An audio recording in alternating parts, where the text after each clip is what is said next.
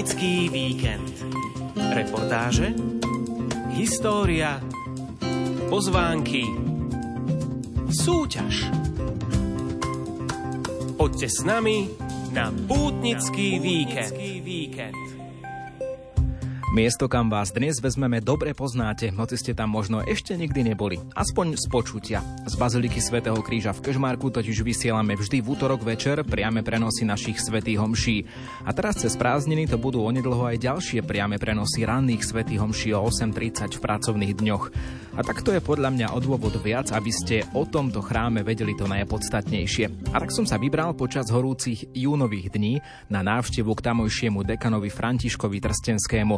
V teplom počasí na nás z baziliky dýchol veľmi príjemný chlad. Je to rozdiel, naozaj v lete to pútnici ocenia, že z tej horúčavy vstúpia do priestor, ktorý je príjemný.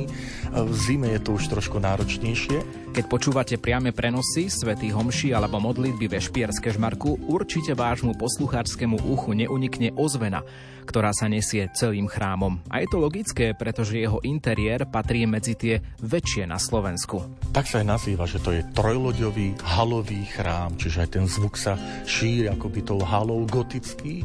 To, čo nás víta, sú mohutné stĺpy, ktoré predstavujú niečo ako rajskú záhradu, lebo oni majú také zakončenie hlavy, ako keby boli rozvetvené konáre na vrchu. A to je tá predstava, že vstupuješ do chrámu ako do raja a pozvanie do raja sa neodmieta, tak dúfam, že dnes budete putovať s nami až do konca. Veď oplatí sa, traja z vás dostanú knižku Uzdravené Kristom od Františka Trstenského a suveníry z Baziliky. V pozvánkach vás upozorníme na viaceré blížiace sa škapuliarské púte a samozrejme budeme zvedaví, v akom počasí sa budú odohrávať. Príjemné počúvanie a putovanie praje Ivo Novák. Poďte s nami na pútnický víkend.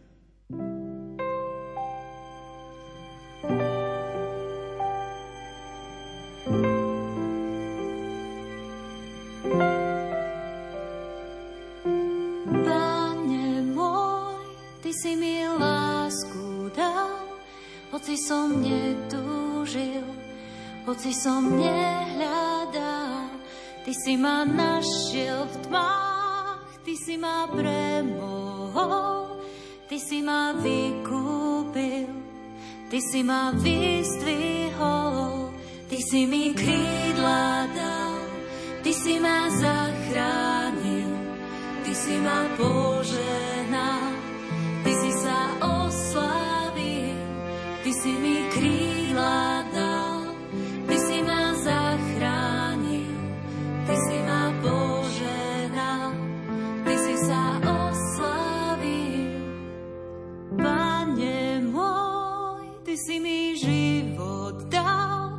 hoci som zrádzal ťa, hoci som zapieral, Ty si ma našiel v tmách, Ty si ma premohol. Ty si ma vykúpil, Ty si ma vyzdvihol, Ty si mi krídla dal.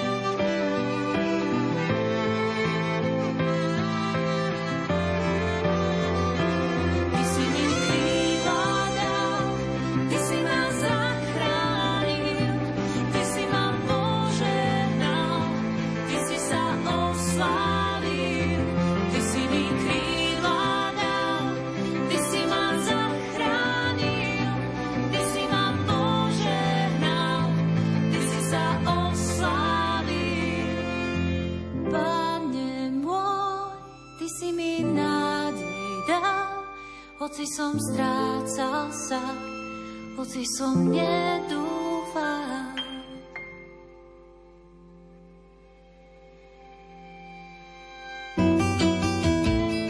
Pozývame vás na pútnický víkend. Je kam ísť za pútnickými potulkami nielen počas tohto víkendu. Na pútnickom mieste Staré hory nedaleko Banskej Bystrice sa v tomto roku uskutoční už 17. ročník podujatia M-Fest. Názov festivalu M-Fest je skratkou slov Eucharistia a Mária a je inšpirovaný festivalom Mladí Fest, ktorý sa pravidelne uskutočňuje v Medžugorí. Tohtoročným festivalom sa bude niesť nosná téma Pane daj nám väčšiu vieru. Program sa začne v sobotu 8. júla o 9.30 privítaním a spoločnou modlitbou. Účastníkom sa v prednáškach prihovorí vzácny host Páter Ivo Pavič z Bosny a Hercegoviny. K dispozícii bude spovedná služba, infostánok a podvečerný program sa začne modlitbou svätého Ruženca, pokračuje svetovom show a moderovanou adoráciou. Toľko program v sobotu 8. júla na Starých horách.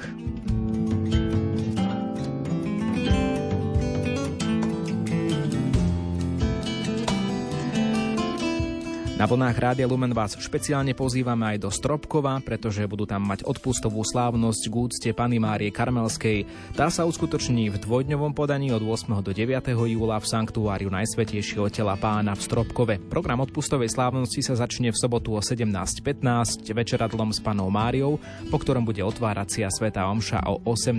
hodine.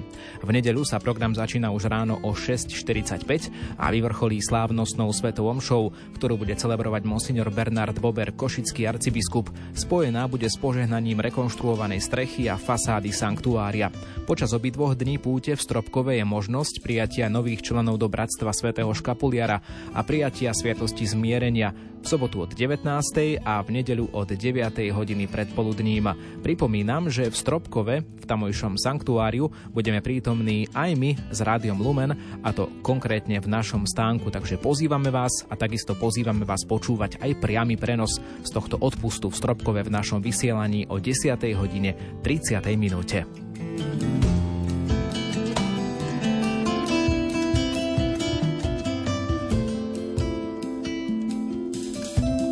Farský úrad v Topolčiankách pozýva na 337. ročník škapuliarskej púte. Jednu zo svetých homší bude sláviť aj apoštolský nuncius na Slovensku, monsignor Nikola Girasoli. Program sa začína už tríduom pred púťou od stredy do piatka 12. až 14. júla a hlavný program je v sobotu od 15. hodiny, symbolicky 15. júla. Začína sa sviatosťou zmierenia, svetovom show, krížovou cestou aj pre maďarských pútnikov. Pontifikálna sveta omša na Kalvárii bude večer o 20 20. hodine. V nedeľu v Topolčiankách pokračujú od rána, od 7. a všetko vyvrcholí pontifikálnou svetou omšou na Kalvári, ktorú bude celebrovať v nedeľu o týždeň predpoludním monsignor William Judák, nitrianský biskup. Na púti bude aj obrad zverenia dievčat Pane Márii Karmelskej na Kalvárii.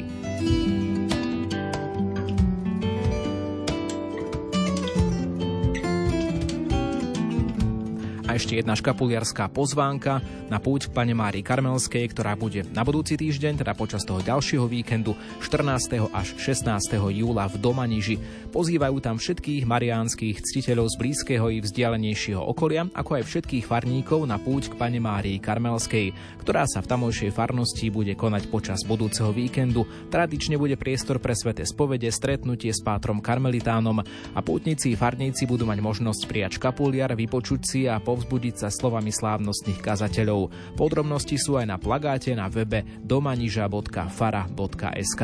Námetov je veľa, stačí len vyraziť. Možno aj do Kežmarku. Verím, že vás inšpirujeme dnešným pútnickým víkendom, no ešte predtým avizujem aj možnosť ozvať sa, ak máte nejakú vašu lokálnu púť, o ktorej chcete dať vedieť aj cez vysielanie Rádia Lumen. Napíšte mi. Novák zavináč lumen.sk a o týždeň v pútnickom víkende v piatok 14. júla môžeme hovoriť aj o vašej púti kdekoľvek na Slovensku.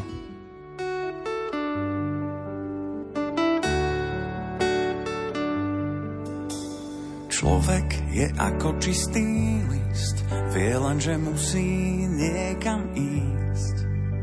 Od prvého dňa a miesta, kam sa pozrie samá cesta. Sprvo ti sa točí v kruhu, skončí púť a začne druhú. Musí toho sám veľa prejsť, kým neobjaví krásu ciest. Navzájom sa vo vetre nezme, veď všetci sme stále na ceste, čo nekončí za veľkým kameňom. Všetky cesty vedú k prameňom. Navzájom sa vo vetre nezme, veď všetci sme stále na ceste, čo nekončí za veľkým kameňom. Všetky cesty vedú k prameňom. Tam, kto si máva schodníka, šatku núka Veronika. Keď pálava tlačí k zemi, kríž vláči Šimon Cyrény. Každý, kto už míle meral, ako hľadač vzácných perál, pochopil, že sú na dosah, keď ich našiel v ľudských očiach. Navzájom sa vo vetre nezme, veď všetci sme stále na ceste, čo nekončí za veľkým kameňom. Všetky cesty vedú k prameňom. Navzájom sa vo vetre nezme, veď všetci sme stále na ceste, čo nekončí za veľkým kameňom. Všetky cesty vedú k prameňom.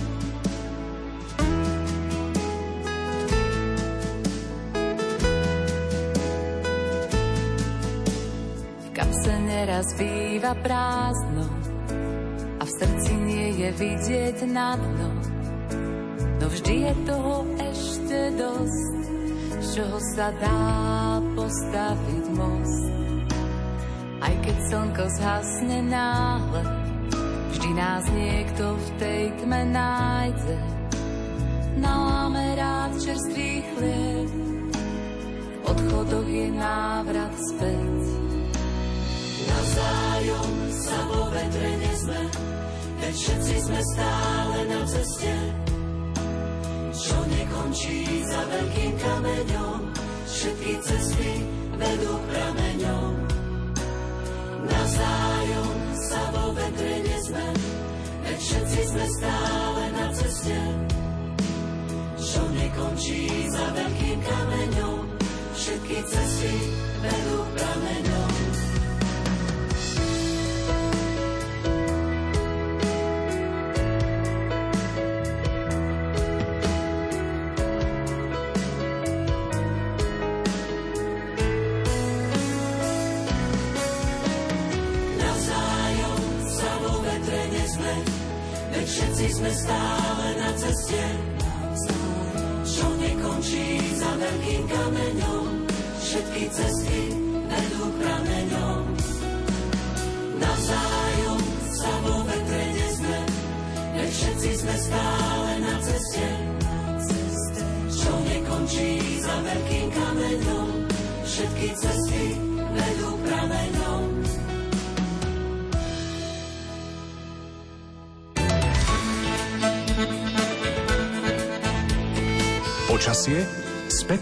Petrom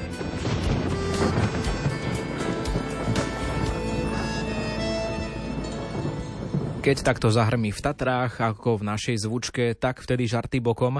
Treba si dávať pozor a skryť sa, pretože počasie v horách býva niekedy nebezpečné a od tých našich veľhôr Kežmarok vôbec nie je ďaleko, práve preto vám ho dávame ako pútnický tip aj v dnešnom pútnickom víkende. Ak pôjdete do Tatier, tak pokojne si zabehnite aj do Kežmarku. Na linke je Peter Jurčovič, dobrý deň. Dobrý deň. No a vy ste kedy naposledy boli v Tatrách? Presne rok nepoviem, ale naša televízia, Jojka, kde teda pracujem, tak, tak e, uskutočne pravidelne také um, výjazdové vysielania. Jedno bolo v Kešmarku, tak som sa tam vtedy zúčastnil. A musím povedať, že ma celkom príjemne prekvapil Kešmarok a bol som rád, že som, že som sa tam dostal a že teda som navštívil toto mesto, a ktoré patrí medzi, môžem povedať, že medzi najstaršie a vôbec na Slovensku. uhorský král Béla IV. dal, dal mestské práva Kežmarku. No a samozrejme je tam kopu zaujímavosti, aj keď človek nestíha všetko naraz prejsť. Bazilika svätého Kríža, no samozrejme to je pojem, to je veľmi významné. Potom Kežmarka, pichou Kežmarku je evangelický drevený artikulárny kostol, kde sa nachádza kostolný orgán s drevenými píšťalami, to, to sa ešte, na to sa ešte musím ísť pozrieť, to som ešte si nevšimol, alebo ne, ne, nemal som možnosť vidieť.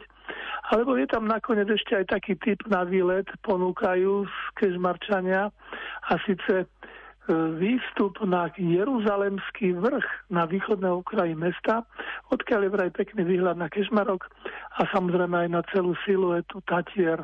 No takže ten oplatí sa ísť do Kešmarku a mám taký dojem, že hlavne v súčasnosti sa tam oplatí v týchto dňoch, pretože je tam známy veľký festival ľudových remesiel a keďže počasie by malo prijať, takže všetko hrá teda na, na najlepšiu notu.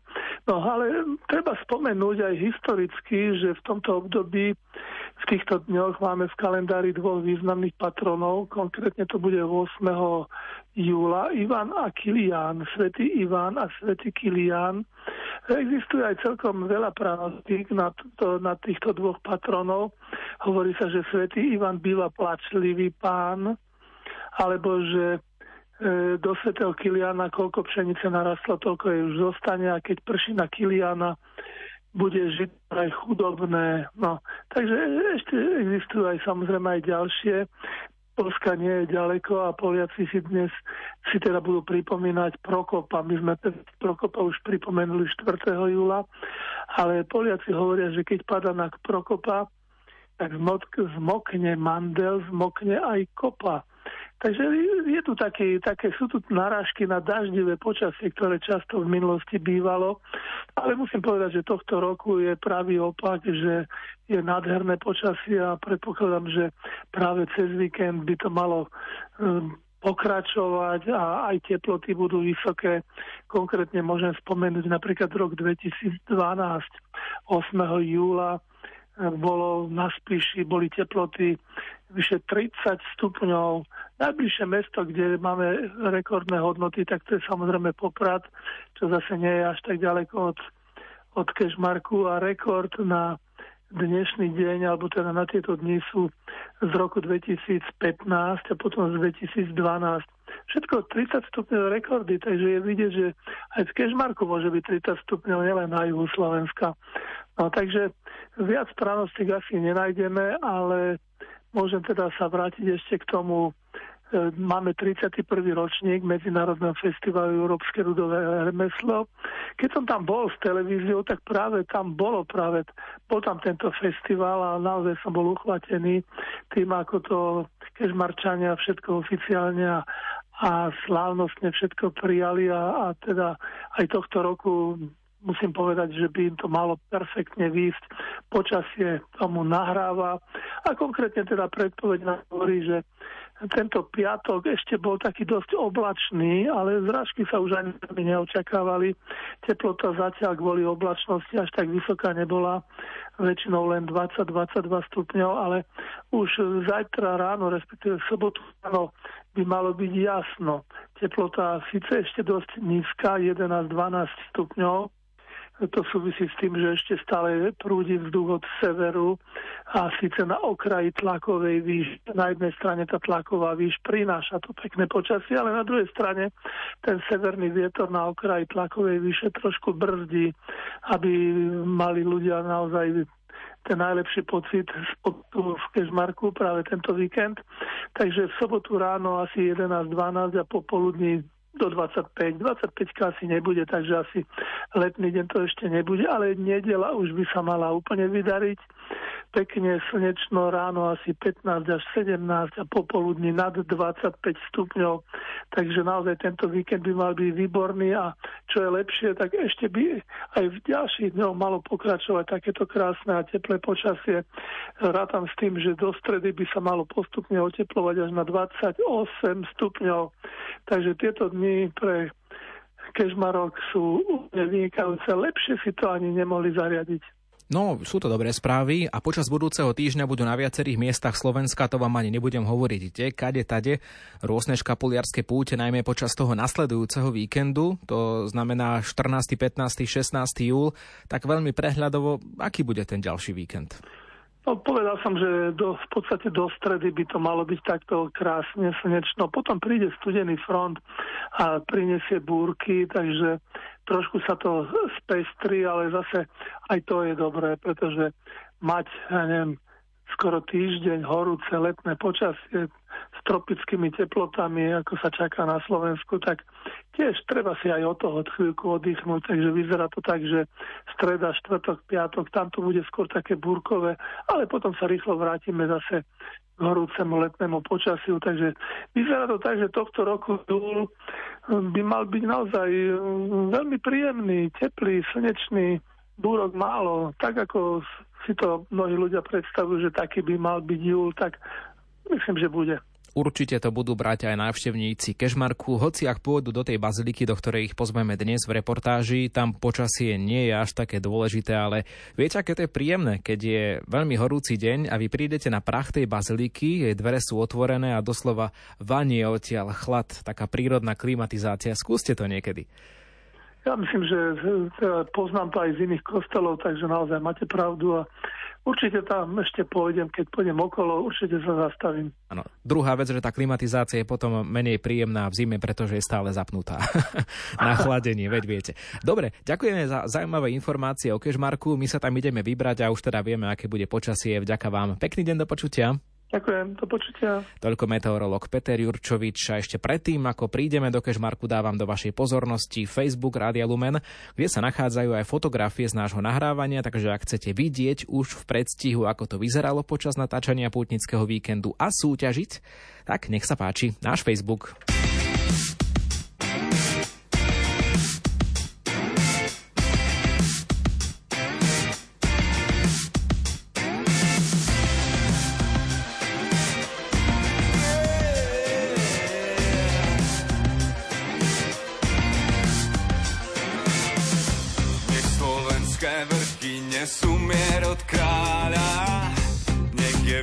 Našich krajoch spravodlivosť podľa práva.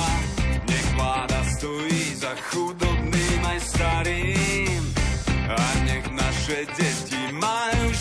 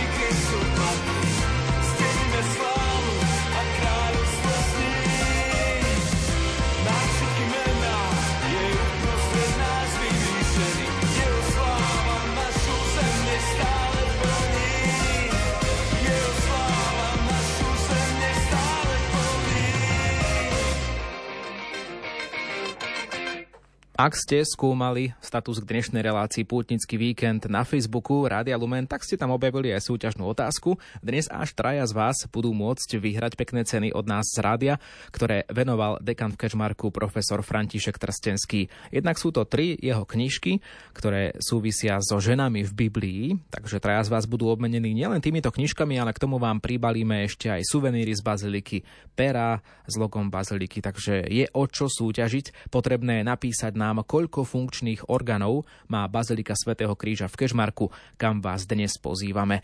Svoje odpovede môžete písať na Facebook Rádia Lumen alebo do SMS-ky na čísla 0911 913 933 alebo 0908 677 665. Pripomínam, že reagovať do našej dnešnej súťaže môžete v prípade, ak nás počúvate v piatkovej premiére 7. júla popoludní. Ak v repríze, vôbec to neprekáža, pretože tak či tak si môžete vychutnať našu reportážnu návštevu Baziliky v Kežmarku.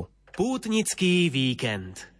Ak pôjdete v lete na dovolenku do Tatier, tak máme pre vás jeden pútnický tip. Zašli sme do Kežmarku a vy z Rádia Lumen z mnohých našich relácií, príhovorov, reportáží určite dobre poznáte hlas profesora Františka Trstenského biblistu, ktorý je dekanom v tomto meste. Pán dekan, no kam by ste zobrali pútnika, turistu, ktorý si možno odskočí z nejakej tej dovolenky z Vysokých Tatier? Pochválený bude Ježiš Kristus. Na veky amen, vitajte u nás v Kežmarku dominanta pre nás e, rímsko-katolícku církev je naša bazilika. Bazilika svätého Kríža, ktorá e, aj tým zameraním, že je venovaná tajomstvu Svetého kríža, je taká výnimočná, pretože na Slovensku sú skôr baziliky e, zasvetené Pane Márii, tu pod Tatrami máme baziliku zasvetenú Kristomu krížu. Ako ju spoznáme, naozaj tak laicky, pretože ľudia, keď prichádzajú do Kežmarku, aj napríklad zo smeru z Popradu, tak vidia rôzne také sakrálne stavby. Dokonca sa môžu možno aj pomýliť, že budú hľadať tú baziliku svätého kríža tam, kde nie. Takže ako ju spoznáme? Ktorá je to?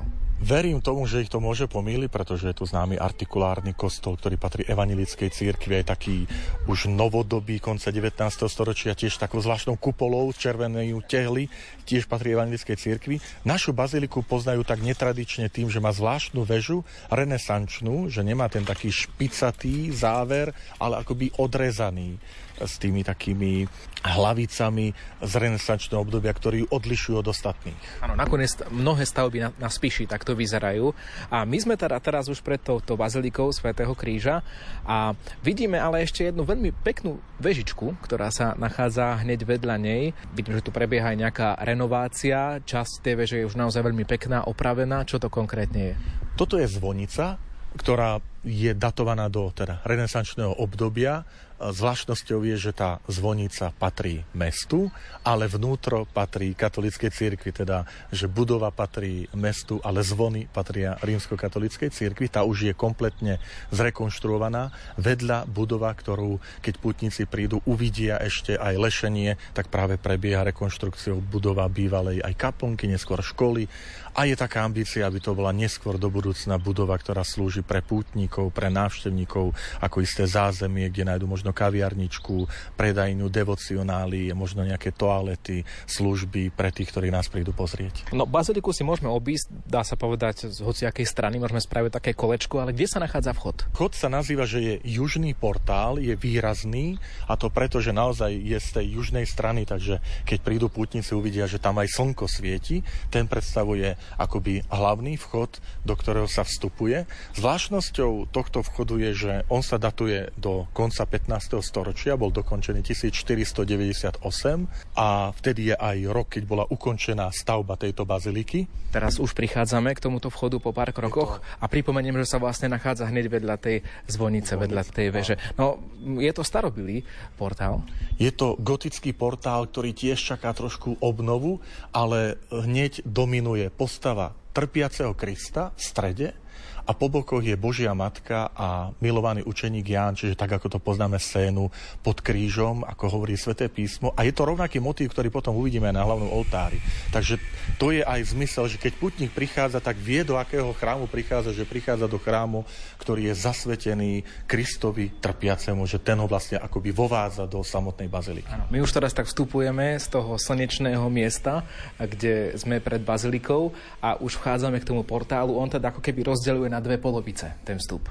Je to úmyselne, je to aj tak architektonicky e, delené, že by boli dvojstupňový alebo, alebo trojstupňové toto členenie. Z tohto hľadiska architektonického, gotického je to teda taký dvojoblúkový vstup hlavný portál do, do chrámu. A už na nás veje taký chlad z toho chrámu. Cítite to asi aj vy?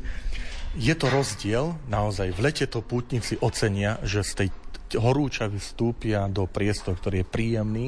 V zime je to už trošku náročnejšie, ale teší nás, že od 90. rokov je tu podlahové kúrenie, takže aj počas bohoslužieb v zime je tu teplota zhruba plus 10, čo je nezvyčajné na tento typ chrámov na spíši, ktoré sú gotické, starobilé, že má tu podlahové kúrenie. Teraz teda si užívame práve ten chlad, tú prirodzenú klimatizáciu. Vchádzame teda do chrámu, takže ustíme si aj eucharistického Krista prítomného na pravej strane prítomného. No a tento chrám poslucháči dobre poznajú aj z priamých prenosov Rádia Lumen. Niekedy vešpery, niekedy Svete Omše o 18. hodine. Takže tí, ktorí to nikdy neboli, ako by ste im to opísali? Ono, keď to človek počúva v rádiu, tak počuje takú značnú ozvenu v tom chráme. To znamená, že asi to bude chrám vysoký, veľký. Tak sa aj nazýva, že to je trojloďový halový chrám, čiže aj ten zvuk sa šíri akoby tou halou gotický. To, čo nás tu víta, sú mohutné stĺpy, ktoré predstavujú niečo ako rajskú záhradu, lebo oni majú také zakončenie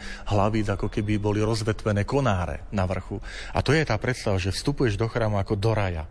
Zaujímavé prirovnanie, čo poviete od profesora Františka Trstenského, ktorý pôsobí ako dekan v Kežmarku. V Bazilike svätého Kríža je tam teda ako doma. A naozaj, keď sa pozriete hore, smerom hore, tak eh, vidíte ako keby ako keby taký symbol toho raja, pretože ten strop je veľmi zaujímavý. Nakoniec presvedčte sa aj na fotografiách na Facebooku Rádia Lumen. Práve tam svojimi komentármi pod status k pútnickému víkendu môžete reagovať aj na našu súťažnú otázku.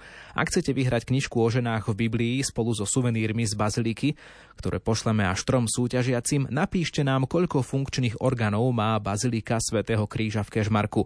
Váš tip očakávame na Facebooku Rádia Lumen v komentároch pod statusom alebo do SMS-iek 0911 913 933 či 0908 677 665. A keďže je to Bazilika svätého Kríža, o kríži ešte reč nebola, ale má tam ústredné miesto. Postupne, postupne sa k nemu dostaneme v pokračovaní našej pútnickej reportáže na Rádiu Lumen už o chvíľu.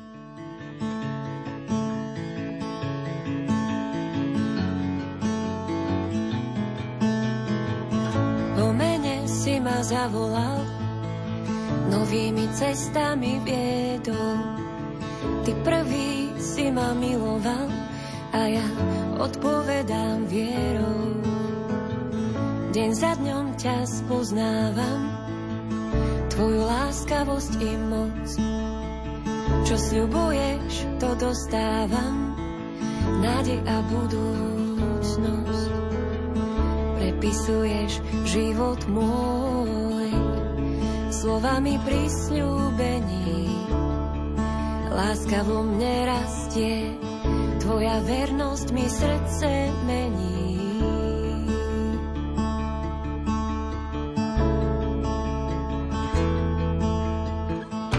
Čo urobím, keď zrazu požiadaš o to najvzácnejšie, čo mám? ostane z mojej viery, čo unesie most lásky medzi nami, kam? Až siaha moja vernosť, kam? Čo ostane z mojej viery, čo unesie most lásky medzi nami, kam? Až siaha moja vernosť, kam? Skúška viery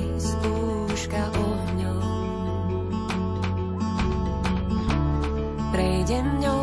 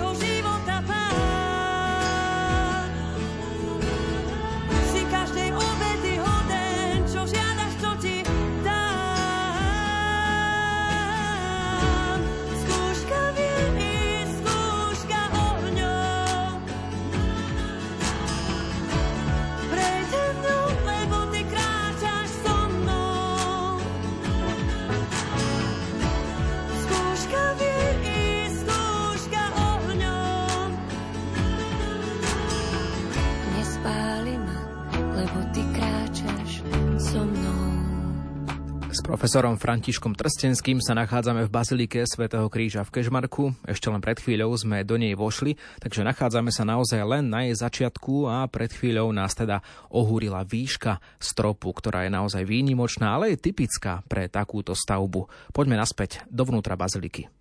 Takže aj to je takou zvláštnosťou, že vysoké, lebo to je typické pre gotiku, vzdušné, vysoké priestory, ktoré ju charakterizujú. A hneď pútnika upúta nádherná socha Madony, ktorá je rovno tu pred nami. Datuje sa do roku 1500, je to gotika, je to dielo m, dielne majstra Pavla z. Keď sa ale pozerám ešte na tie oltáre, nie len na ten hlavný, máte tu aj dva bočné oltáre, tiež veľmi krásne a pomerne veľké, veď to by bol pokojne mohol byť, to nie že bočný oltár, ale hlavný oltár v nejakom stredne veľkom kostole. Sú veľmi vzácne, sú to obidva krídlové gotické oltáre datované 15. storočie a spolu aj s hlavným oltárom. Typické pre tento región Spíša, či už horného, dolného, je práve tento vplyv tejto gotiky. Jeden je oltár panien, pretože sú tam panny z toho, ktoré sa tešili úcte staroveku, stredoveku, ako je Sveta Katarína, Dorota, Apolónia. A na druhej strane zase oltár apoštolov, čiže Kristus a vyjadrenia, vyobrazenia apoštolov na krídlach. To je práve zvláštnosť týchto oltárov, že oni sa cez pôstne obdobie zatvoria. Ak tu prídu pútnici cez pôst, tak uvidia akoby tú odvrátenú stranu, ktorú cez rok teraz nevidieť, ale cez pôstne obdobie na tých 40 dní sú zatvorené. Takže ženské postavy vpravo a mužské... Mužské postavy vľavo, presne tak, áno, ste to vystihli. No, vchádzame do chrámu uprostred pracovného dňa, nič nebolo zamknuté, nemuseli ste brať so sebou kľúče. Mm. Ako je to so vstupom do chrámu, keď sem pútnik príde do Kežmarku, kedy sa môže spoľahnúť, že kostol bude otvorený a môže prísť napríklad mimo Svetej Omše a môže si obzrieť to, o čom dnes hovoríme v putnickom víkende. Každý deň počas pracovných dní je chrám voľne prístupný, bez žiadneho vstupného od 10. hodiny do 14. Máme tu aj takú službu, sú to naši bratia a sestry veriace, najmä seniory, ktorí robia aj takú stráž, že to trošku tak stráži, aby sa to niečo nestalo, ale zároveň plnia aj tú úlohu takých, že uviesť tých návštevníkov, turistov, pútnikov, že im ponúknuť e, sprievodný materiál, letáčiky máme, pohľadnice o tomto chráme, že môžu si to aj sami prečítať, najmä keď ide o cudzojazyčných návštevníkov, že máme tu materiál v angličtine, nemčine, polštine a v maďarčine, najčastejšie skupiny, ktoré tu prichádzajú. Takže voľne dostupné, najlepšie ideálne od 10. do 14. hodiny, alebo potom v čase buď ranných bohoslúžieb, po skončení ranných bohoslúžieb je tu ráno o 6. a 8.30, alebo večer o 18. každý deň. Poďme sa trošku presnúť do stredu, akoby chrámu. My sme teraz v polohe, že presne pred nami teda vidíme hlavný oltár a za nami je, je chor s orgánom a teda pod ten chor sa dá akoby aj tak e, schovať alebo zašiť počas Svetej Omše. A skúsme ešte možno skomentovať aj túto zadnú časť, kde vidíme také starobilé lavice, drevené s peknými kresbami. Na čo slúžili? Sme pri tzv. senátorskej lavici 1518, to znamená, na tomto mieste pod chorusom sedávali zástupcovia mesta povie sa dnes senátori v minulosti, alebo poslanci mestského zastupiteľstva v tej dobe, v stredoveku. Pred nimi sú nádherné e, malby hudobníčok, ktoré pôvodne tvorili súčasť orgánu. Len keď došlo k rekonštrukcii orgánu v 19. storočí, tak tie malby akoby stratili svoju pôvodnú úlohu a tak boli umiestnené tu na túto senátorskú lavicu. Počujeme stavebný ruch zvonka, ktorý súvisí s rekonštrukciou aj tej zvonice, aj tých vašich plánov, tak teda držíme palce, aby to bolo čím skôr hotové a, a, a krajšie teda. Ale teda poďme sa pozrieť teraz opäť bližšie k prezbitériu. Aj zaujímavé sochy sa tu nachádzajú na tých hlavných stĺpoch, ktoré držia tú celú strechu alebo klembu, ak to tak môžeme povedať. Skúsme aj tie sochy trošku mhm. okomentovať. Pôvodne sa predpokladá, že v chráme bolo 14 bočných oltárov. Hovoríme o stredoveku, len pod vplyvom aj nepo nepokojov náboženských, historických, vlastne sa zachovali len niektoré fragmenty a toto sú niektoré pozostatky svoch, ktoré pôvodne tvorili sochy oltárne. Tu nás upúta neprehliadnutelná socha svätého Šebastiana so šípmi v tele, takže to ľudia ľahko budú aj pútnici vidieť, že to je ten svätý Šebastian mučeník. Potom je tu socha svätého Jozefa, Júdu Tadeáša, potom ďalej na stenách je trpiaci Kristus, Božia Matka, svätý Michal, svätý Mikuláš. Všetko sú to pozostatky pozostatky tých stredovekých oltárov, ale to, čo možno pútnika ešte upúta, je nádherná monumentálna krížová cesta z dreva, také tmavej farby, tmavého dreva, ktorá je už dielom súčasného rezbára, pán Kocúre, ktorý ju daroval tejto bazilike začiatkom 90. rokov. To, že sa nachádzame v Bazilike, na to nás upozorní aj listina, alebo teda dekret na pravej strane. Zrejme chrám nebol od začiatku bazilikou. Tak je to jasne, už teraz hovorím ako bazilika, ale tá bazilika nie je tak dlho. 1998, dnes už svätý Ján Pavol II povýšil tento chrám svätého kríža na baziliku, o čom je tu po našej pravej strane teda erb baziliky s baldachínom, kľúčami, lebo to je pápežský, keďže je to privilégium pápeža vyhlásiť niektoré chrámy vo svete za baziliku a pod tým je zarámovaný v zlatom ráme dekret, ktorým svätý otec Jan Pavel II vyhlásil alebo povýšil tento chrám na baziliku. No a teda ako sme už prišli k tomu dekretu, tak sme sa posunuli od tej zadnej časti kostola, teda vidíme orgán pomerne veľký. Zvláštnosťou je obrovský, monumentálny naozaj orgán, ale zvláštnosťou je, že tu ešte aj hneď druhý orgán, menší. Keď sa zase otočíme, tak na, nad nami po ľavej strane je maličký orgán, ktorý je stále funkčný. Čiže už sa, presbytériu je ten už orgán. Už presbytériu, ale obidva sú funkčné, používajú sa samozrejme na liturgiu najmä tento veľký, slávnostný, trojmanuálny hlavný orgán, ale taktiež je funkčný aj ten menší orgán, ktorý sa používa pri niektorých príležitostiach. Tak s orgánmi súvisí aj naša súťaž. Vy si s tým už asi viete poradiť na Facebooku Rádia Lumen alebo do našich SMS kontaktov. Ale pomalečky sa už teda cez loď kostola približujeme k prezbitériu, k tomu, čo je najdôležitejšie a čo je snáď možno aj, aj najhodnotnejšie v tomto chráme v Bazilike svätého Kríža. Z hľadiska toho pamiatkárskeho, alebo by som povedal aj takého duchovného zmyslu, je to samozrejme veľký kríž, ktorý je ústrednou záležitosťou prezbitéria. Práve k nemu sa dostaneme po hudobnej prestávke pesničke, ktorá hovorí alebo spieva alebo znie práve v tom mene kríža. Oslávený kríž, hymna stretnutia s pápežom Františkom v Prešove v roku 2021. Po tejto hymne pokračujeme. Vykročil som nerovným smerom, cestou, čo dávno predo mnou. Prešli Jozef aj Mária, Jeho stopy voňajú drevo, tie jej nehou modlitbou. Teraz k ním svoje pripájam ja. S nádejou, hoci som unavený, s pohľadom na nebo odhodlaný.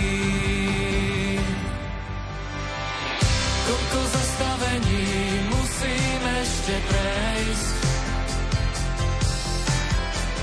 Kým svoju cestu môj pane dokonám, chcem sa nechať tebou do väčšnosti viesť. Kde sa ponorím do oslávy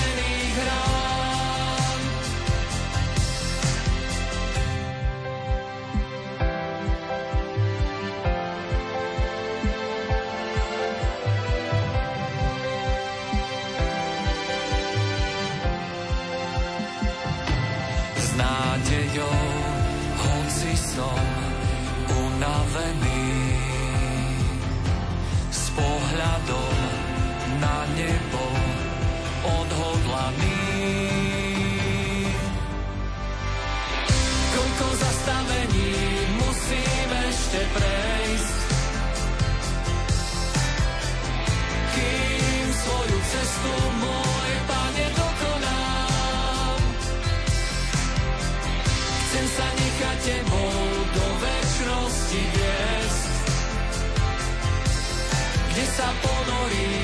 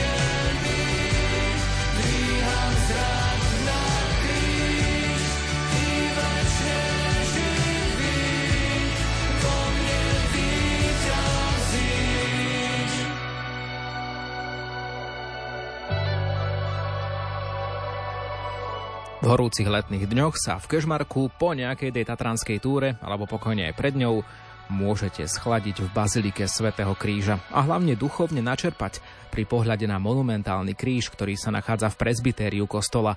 Stačí teda postúpiť od lode do presbytéria. Presne to teraz robíme spolu s tamojším dekanom, profesorom Františkom Trstenským.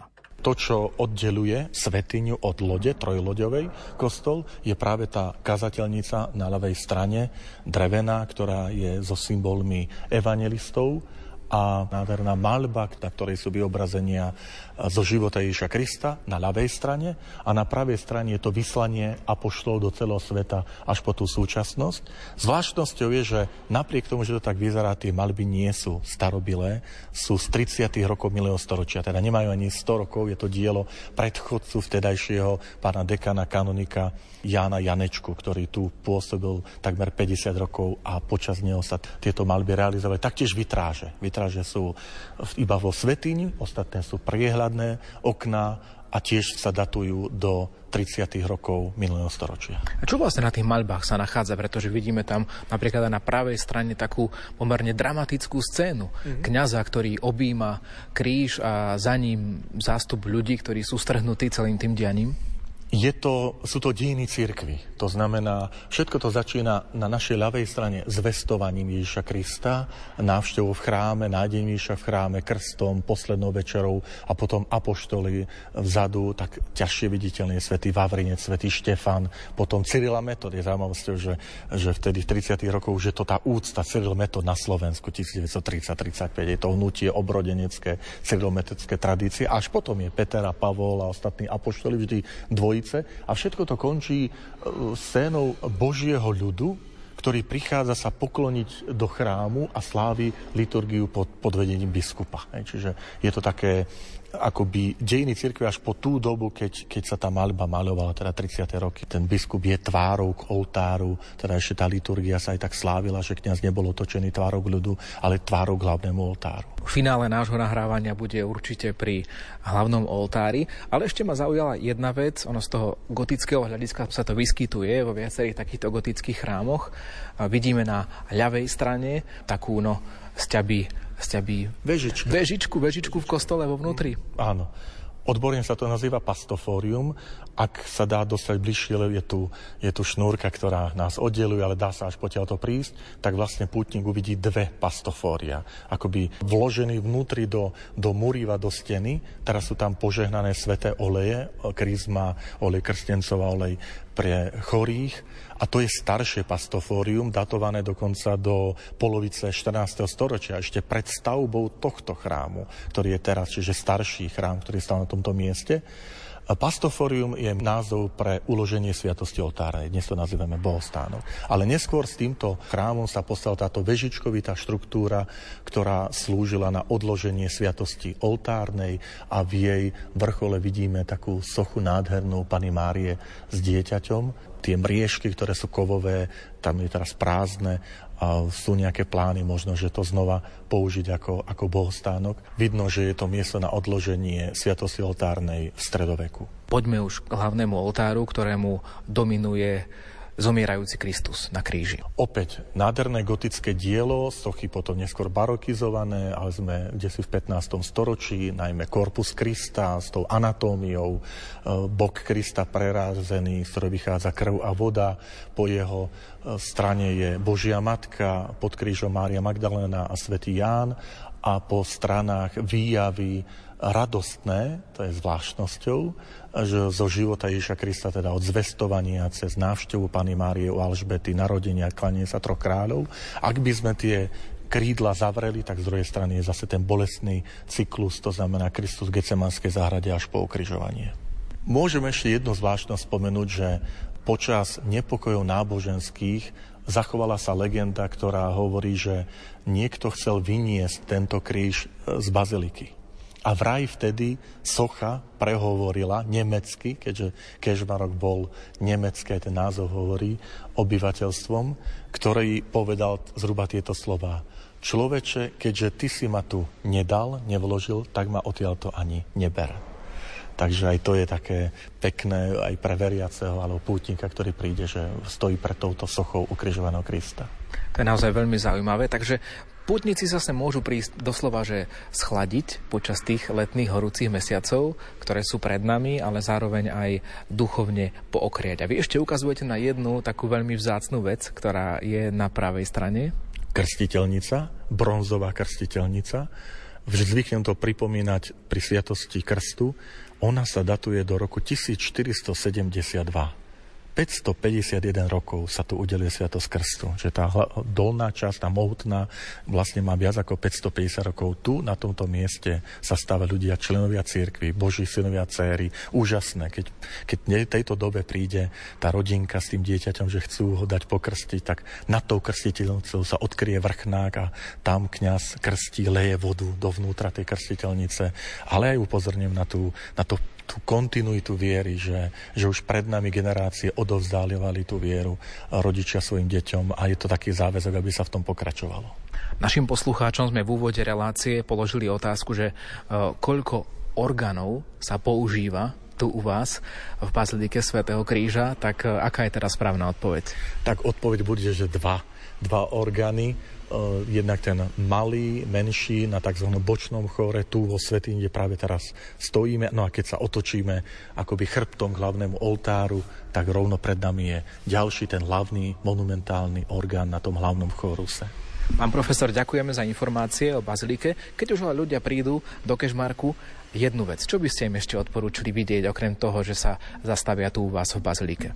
V Kešmarku nesmú obísť Kešmarský hrad, námestie, toto hlavné námestie a samozrejme naši bratov a sestry v Evangelickej cirkvi, nádherný artikulárny kostol. Toľko tipy od Františka Trstenského a počuli ste aj rozuzlenie našej súťaže. Dva funkčné orgány sú v Bazilike svätého Kríža v Kežmarku. Dobre nám to napísala aj Gabika Gašparová z Mikušoviec v sms ktorá bude našou prvou výherkyňou. Druhou výherkyňou bude Maroš Matuš Pivarček, ktorý píše na Facebooku o dvoch orgánoch a takisto dva orgány si všimla aj Katarína Šuchterová na Facebooku a píše, minulý rok sme sa tam zastavili z Tatranskej lesnej cestou z Litmanovej a uvidíme, či sa nám podarí aj tento rok. Je to nádherné. Katka, aj vám, aj predtým oznámeným výhercom posielame sľúbené odmeny, knižku o ženách v Biblii spolu so suvenírmi z Baziliky. Gratulujeme výhercom. No a keďže ja som tento týždeň putoval tak veľmi pohodlne, len v útrobách chrámu, Janka Ondrejková to budúci týždeň trošku tak rozprúdi, pretože putovať sa bude naozaj v prírode. Pôjdeme na kaplnku Najsvetejšej Trojice a náučný chodník Hradisko v Ponickej hute nedaleko Banskej Bystrice. Ak chcete s nami putovať, naláte si reláciu Putnický víkend opäť o týždeň v piatkovej premiére o 16. hodine 30. minúte alebo v sobotnej repríze o 10.30. A inšpirujte sa aj fotkami nahrávania na Facebooku Rádia Lumen. Pekný pútnický víkend vám zo štúdia praje Ivo Novák. Som odleskom tvojej slávy, stále viac a viac žiarim. Všade, kam vchádzam, teba prinášam. Staré ja nespoznávam, mení ma tvoja sláva. Každý vníma že si vo mne ty. Druhý vidia vo mne Krista a ja nie som viac tá istá, tebe nič nie je nemožné.